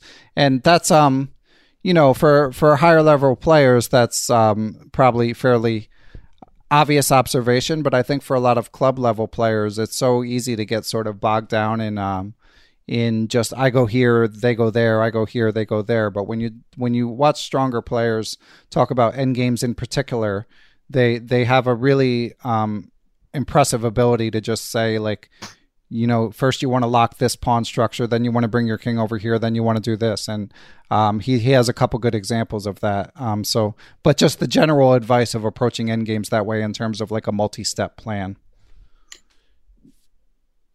Can i bring can i break the format and read a quote from that chapter? Yeah if you're ready. Um, I happen to have the book open in front of me, and that chapter, by the way, is only nine pages long. It's the shortest chapter in this 170-page book, but it's really good. Um, I agree with you. Like he makes like really important points. I love when people write short chapters about the end game because you, you get to find like the three or four things that they think are most important, and it's surprising that not everybody says the same things. So not everybody says do not hurry. Not everyone talks about schemes, and, and he gives a great example of what he means by thinking about schemes also contains some of that old Soviet culture. So here's the quote. He says, once in a lobby of the Hall of Columns of the Trade Union Center in Moscow, there's old Soviet for you. Yeah, so yeah, that's evocative. That one sounds like a novel. um, I think they played world championship matches there or something like that. I always hear the Hall of Columns, you know, and, and so on. Anyhow, once in the Hall of Columns uh, in Moscow, a group of masters were analyzing an ending. They could not find the right way to go about things, and there was a lot of arguing about it. Suddenly, Capablanca came into the room. He was always fond of walking about when it was his opponent's turn to move. He was a Najdorf. Yeah, another callback. Yeah, go on. Learning the reason for the dispute, the Cuban bent down to look at the position, said, see, see, and suddenly redistributed the pieces all over the board to show what the correct formation was for the side that was trying to win. I haven't exaggerated at all. Don Jose literally pushed the pieces round the board without making moves. He just put them in fresh positions where he thought they were needed. Suddenly everything became clear to us. The correct scheme of things had been set up and now the win was not difficult. We were delighted by Capablanca's mastery and soon had further evidence of the need to think schematically about the ending. So it's kind of an interesting exercise. Just like imagine you could put the pieces anywhere.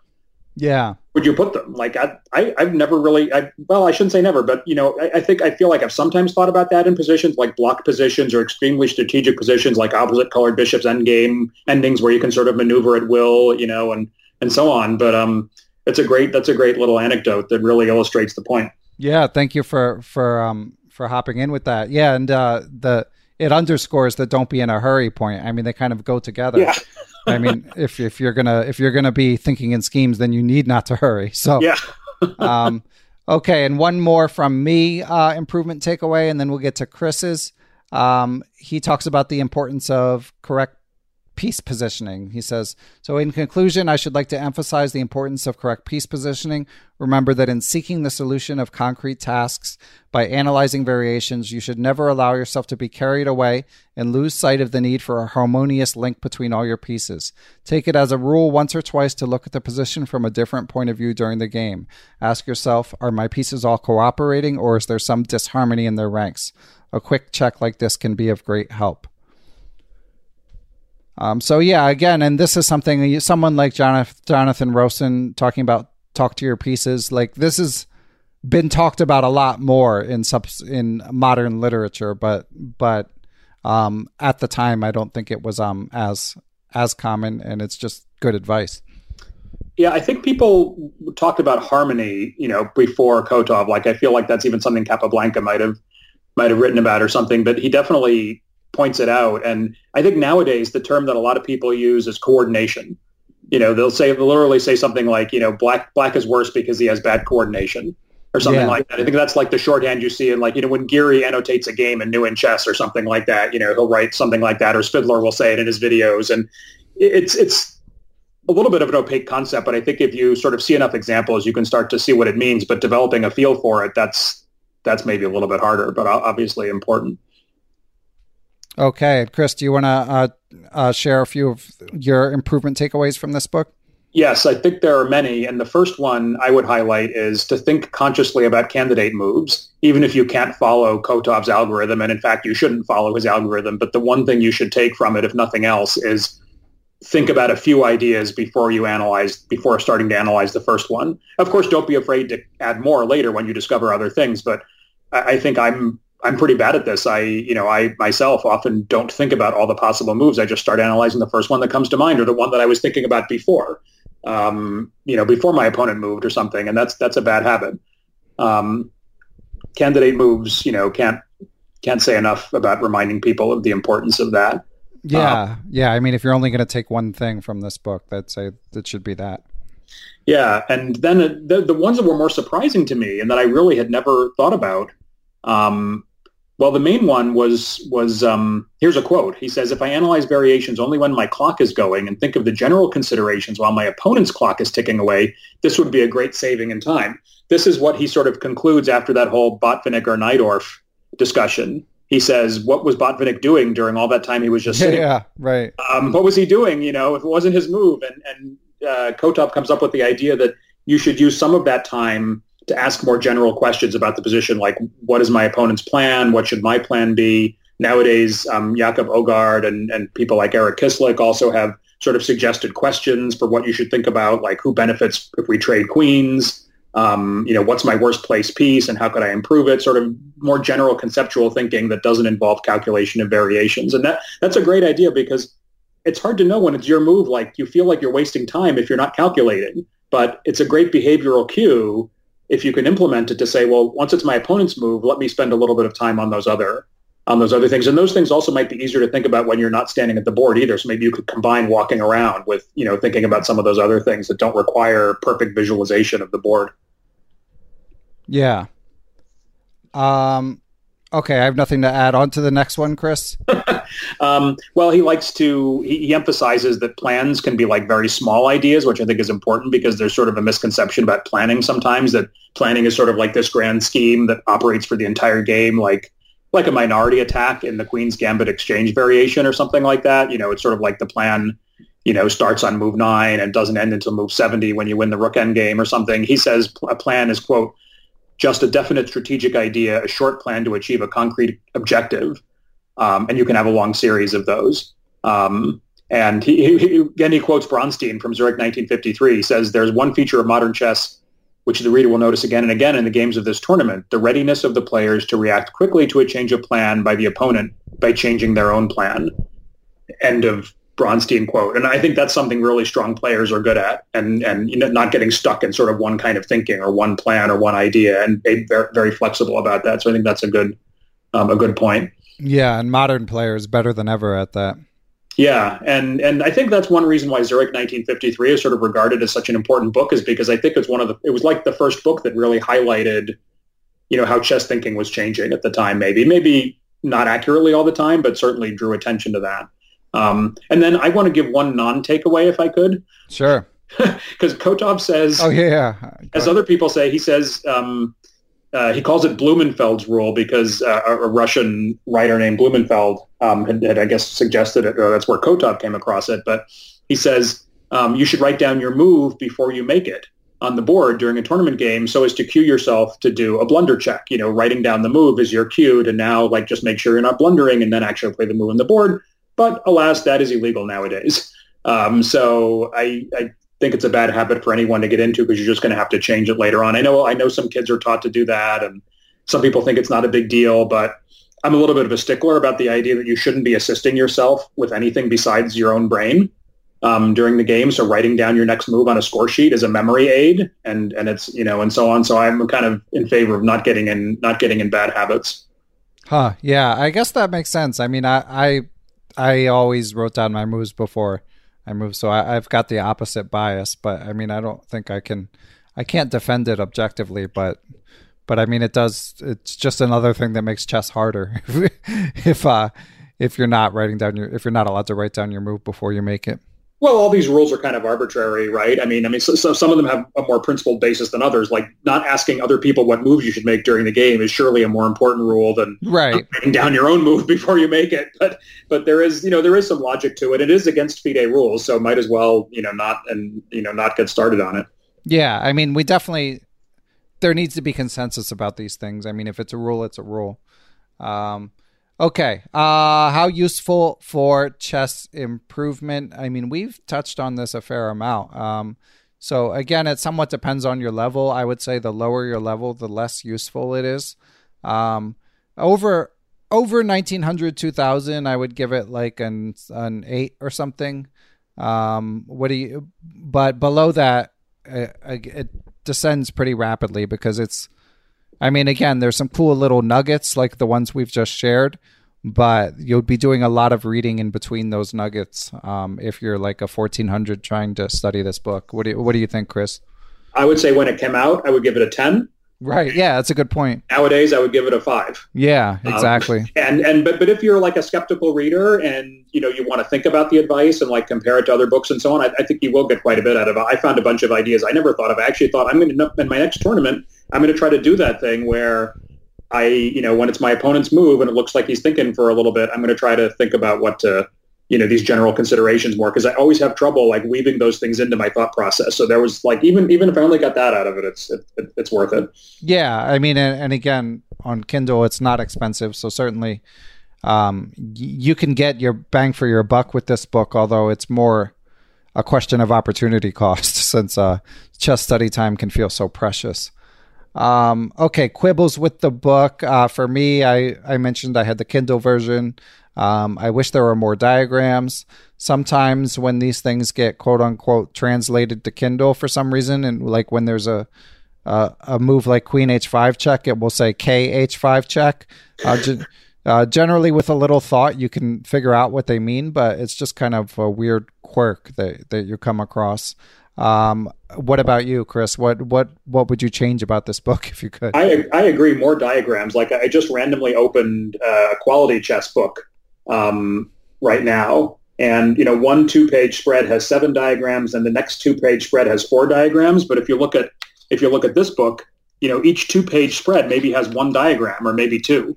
Yeah. Um, back in the day, they just didn't put in as many diagrams, and of course, that sort of forces you to calculate in your head more, which I guess is part of the point. But it's just a much better reading experience with more diagrams. Yeah, agreed. Um, I guess I would say also um, I feel like this is, you know, th- this is such a classic of chess literature. Like, you know, how useful is it for chess improvement? I don't know, maybe a five. How useful is it for your a chess book collection? A ten. You know, so it's the kind of book where I really think there should be a modern edition. Um, like someone should go and engine check it.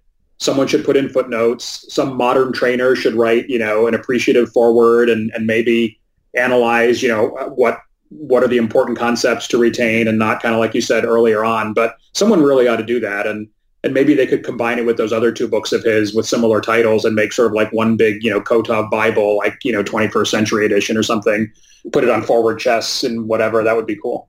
Yeah, that would be cool. I would, I would buy that for sure. Um, okay.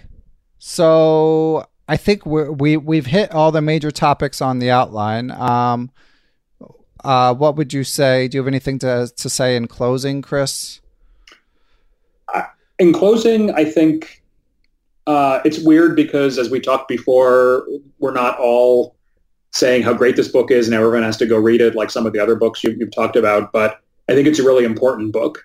And it's really important for anyone who likes to collect chess books or likes to understand about chess literature and even understand about sort of how we got to where we are now and our understanding of chess and, and the Soviet school of chess and so on. He really was one of the first ones to be just about the process of thinking as opposed to being about the truth of chess itself. Um, you know, very few books before that had mentioned this concept, or they were just superficial. And you know, although Kotov was not realistic, he was definitely not superficial. Uh, and um, you know, I think really a lot of the value of this book is that it, it, took a very strong position and made claims that other authors could then react to, and that kind of dialogue between authors is, is part of what advances knowledge. Capablanca said, you know, you should start by studying the end game. I'm not sure many people believe that nowadays, but it certainly is a position that other people were able to think about and and respond to. And that kind of contribution, you know, can't be can't be underestimated. So I, I think the book has tremendous value, uh, you know, in, in history and, and in the development of chess uh, understanding and chess thinking. Yeah, well said. I I agree. Um, before before we let you go, Chris, I also just want to read a quote. Um, aforementioned friend of the podcast, Kostya Kavutskiy. I, I really like his YouTube videos. He's he's doing a good job, and I definitely recommend people check out his his catalog. Um, and he did. He also did a video called "The Top Four Most Overrated Chess Books," and one of those books was "Think Like a Grandmaster." So when we decided to talk about this book, I felt like I should reach out to Kostya and see if he wanted to give a quote about why why he thinks it's it's overrated. And it echoes some of what we've said, but I'll I'll read Kostya's quote, um, and you can also um, check out uh, his video when you get a chance. Uh, Kostya says, In my opinion, Think Like a GM is worth reading overall. It has a lot of instructive examples discussing important aspects of both strategic and tactical play. It's a Soviet chess school classic that would likely be useful for the average club player. I included the book as a dishonorable mention in my video because of the controversial tree of analysis method that Think Like a Grandmaster is best known for. This is described in the first part of the book and comes with some strict recommendations for how one should calculate. Although I believe many players would benefit from structuring their calculation process in a bit more systematic way, I think Kotov takes it too far in terms of rigidity and doesn't capture the reality of what it's like for a strong player to capture several variations at a time. I would refer listeners to John Nunn's Secrets of Practical Chess, where he thoroughly explains the defects of Kotov's method with some real life examples of the importance of staying flexible during your thinking.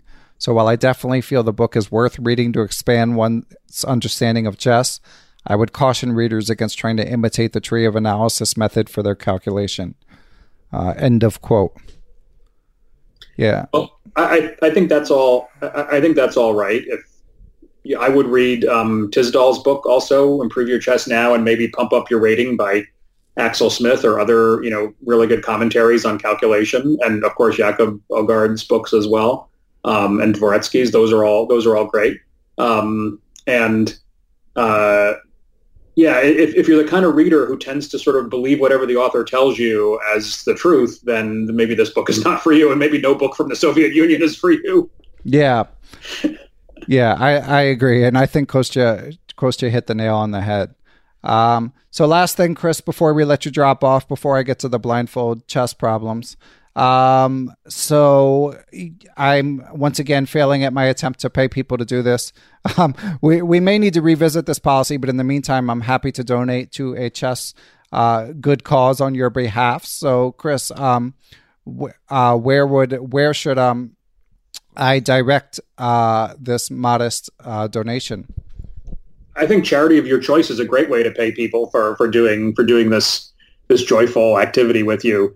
And uh, I I'm a big fan of, of Michael Regan's tournaments with the Maryland Chess Association, and I understand he raises money for the Washington International, which they have every summer, and which I hope to play in someday. So um, I suggest you donate whatever you were going to pay me to to that tournament instead. Yeah, I will gladly do so. And if anyone heard my interview with Michael Regan, I mean, people like that are the often unsung heroes of the chess world. I mean, just donating so much time just so that people can have a pleasant playing experience. And Michael, in particular, is making the experience especially pleasant. So uh, we'll happily support that cause. Yeah, um, the only one doing great stuff, but I just happen to know he's got a nice donation button there, and that you know it's it's it's a great event. So yeah, I mean it's always hard to choose. There's so many worthy causes in the world and in the chess world. So, um, but yeah, definitely a good choice, and uh, I'm glad to support it. So, Chris, thank you so much. I mean, thanks for putting all this all this work in and, and sharing so much insight. And I know that you had mentioned before that you'd be willing to do more than one book. So, 90 minutes and one month later, can I still hold you to that at some point? Uh, sure, but give me a, give me like a refractory period to recover from this of one. Of course, yeah. start on the next one. Oh yeah, we I have plenty of volunteers, and I'm uh, eager. I haven't figured out which one where I'll go next yet. But yeah, I mean, it, you, you're uh, such a font of uh, information about chess and about thinking. So uh, hard not to take advantage uh, once once you've recuperated. okay, great. Looking forward to it. All right, Chris. Thanks a lot. Um, and we will get you back on the regular pod at some point too, because I know you've got some more stories to tell. Sure, would be great. All right, guys, it's just Ben now back for the blindfold puzzles of the month. For those who have not listened before, we try to leave you after each chess book recaptured with a blindfold puzzle that you can either take or leave attempt to solve it. If you are going to attempt to solve it, please be safe. If you're driving, be careful or pull over. If you're on a treadmill, maybe slow it down. We don't want anyone to crash while they're exercising their brain. So, puzzle number one, I'm guessing, is about 1400 level. It's an endgame puzzle. It is white's move. It's going to be white to move and win. Here's the piece placement white has pawns on c5, d5, and f4, and white's king is on b2. Black has pawns on d7, e7, and h7, and black's king is on b5. So to repeat, white has pawns on c5, d5, and f4, and white's king is on b2. Black has pawns on d7, e7, and h7, and black's king is on b5. And as usual, if you look in the show description, I'll have two links. The first one will have just the position without the answer, and the second link will say solution, and there you can go if you're stumped. On to puzzle number two, which I think is a little bit harder. It's another one of these mate in two puzzles where white has a bunch of pieces and black doesn't have any other than the king, and the king's in the middle of the board. So, not the most practical chess puzzle in real life, but I think it can be a good visualization exercise. And this is taken from the STEP series, as was the one I used in the Life in Games with Mikhail Tal recap puzzle. So white to move and mate in two, guessing 1900s to 2000 level. Here's the pieces. White has pawns on f2 and g4. White has a bishop on f5. White's queen is on h8. And white has a king on d8. Black's king is on g5. That's it for black. So once again, black king on g5, and then white has pawns on f2 and g4, a white bishop on f5, a white queen on h8, and the white king is on d8, and it is white to move and checkmate in two. So that's it for this month's edition of Perpetual Chess Chess Books Recaptured. Thanks for listening, everyone, and I will catch you guys soon. Thanks to everyone who helps make Perpetual Chess possible. That includes my producer, Matthew Passy, for his timely and capable editing, Chessable.com for their generous support of the show. But I also want to thank everyone who helps spread the word about Perpetual Chess, whether it be by telling a friend, writing a positive review on Spotify or YouTube, or we could use some new reviews on Apple Podcasts. If you're enjoying the show, please write a quick review. It helps spread the word about Perpetual Chess. But most of all, I want to thank the people who support the show financially. People who donate via PayPal or Patreon really help me continue to sustain and grow Perpetual Chess.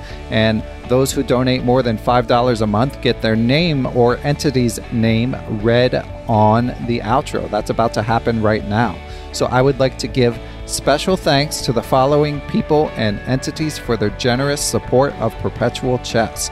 They are Chessable.com, Quality Chess Books, the Capital City Chess Club, the Chess Twitch channel, Andrew Bach, Austin Clough, Benjamin Porto, Kathy Carr, Chad Oliver, Dan O'Hanlon, Danny Davidson, David Schreiber, IM Dimitri Schneider, Faraz Sawaf, Gary Foreman, Greg Natel, Greg Shahade, Guven Manet, Jens Green, John Jernigan, John Rockefeller, John Cromarty, John MacArthur, Kelly Palmer, Kevin O'Callahan, Lone Pine Chess, Lorraine DeRay, Lucio Casada Silva, the law offices of Stuart Katz, Michael Kahn, FM Michael Oblin, Mike Zalazny, Moonmaster 9000, Moonmaster, we need a question from you. Is everything okay? We need you to send in a listener question. Peter Sadi, Reuven Fisher, Seattle Chess Club, Thomas Stonix, Thomas Tachenko, Todd Bryant of Strong Chess, and Todd Kennedy. I would also like to thank the following Rook level supporters. They include Aaron Waffler, Ace Vallega, Adam Ralph of ChessEngland.com, Adrian Gutierrez, Alex Pejas, FM Andre Terakov, Andrew Perry, Aniti Deer, Better Chess Training, Bill Juniper, Bill Moran, Brad and Andy Rosen, Brett Howard Lynn, Brian Mullis, Chad Hilton, Dr. Charles Snodgrass, Chris Flanagan, Chris Wayne Scott, Christopher Baumgartner, Christopher Chabris, Chris Lott, Christopher Wood. I am Christof Sielecki, aka Chess Explained, Coach Jay's Chess Academy, Courtney Fry, David Bleskacek, Daniel Gell, Daniel Ginsberg, Daniel Lucas of the U.S. Chess Federation, Daniel Naylor, Dave Saylor, David Kramaley of Chessable.com, Dwayne Edmonds, Ethan Smith, IM elect or possibly not IM elect. I don't know if Three Norms makes him an IM elect. Donnie Ario, Fox Valley Chess Club, Francis Letarte Lavoie, Frank Tortoris MD, Gary Andrews, Gary Lewis, Geert Vandervelt, Gerard Barto, Giovanni Russo, Han Schut, Harish Srinivasan, Jacques Perry, James Aspinwall, James Banastia, James Murr, Jason Anfang, Jason Woolham, J. Deep Chakrabarty, Jeff Anderson, Jeffrey Martello, Jerry Wells, JJ Stranad,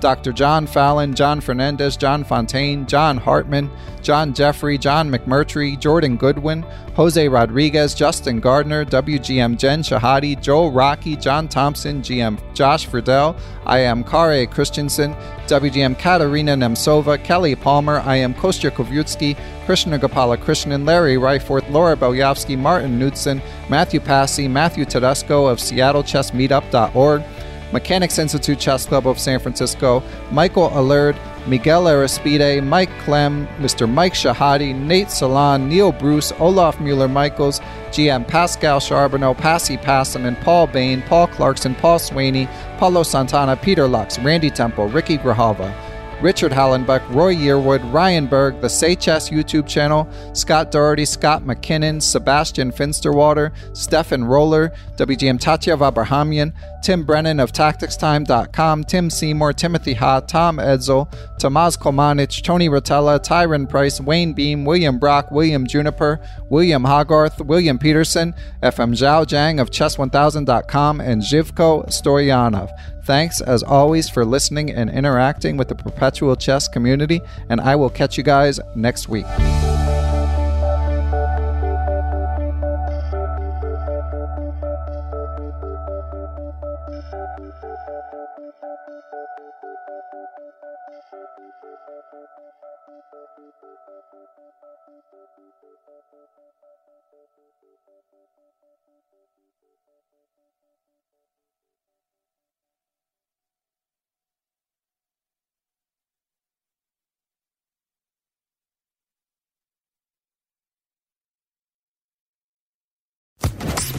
Social Podcast Network. Judy was boring. Hello. Then Judy discovered ChumbaCasino.com. It's my little escape. Now Judy's the life of the party. Oh, baby, Mama's bringing home the bacon. Whoa, take it easy, Judy. The Chumba life is for everybody. So go to ChumbaCasino.com and play over 100 casino style games. Join today and play for free for your chance to redeem some serious prizes. ChumbaCasino.com. No purchase necessary. Void where prohibited by law. 18 plus terms and conditions apply. See website for details.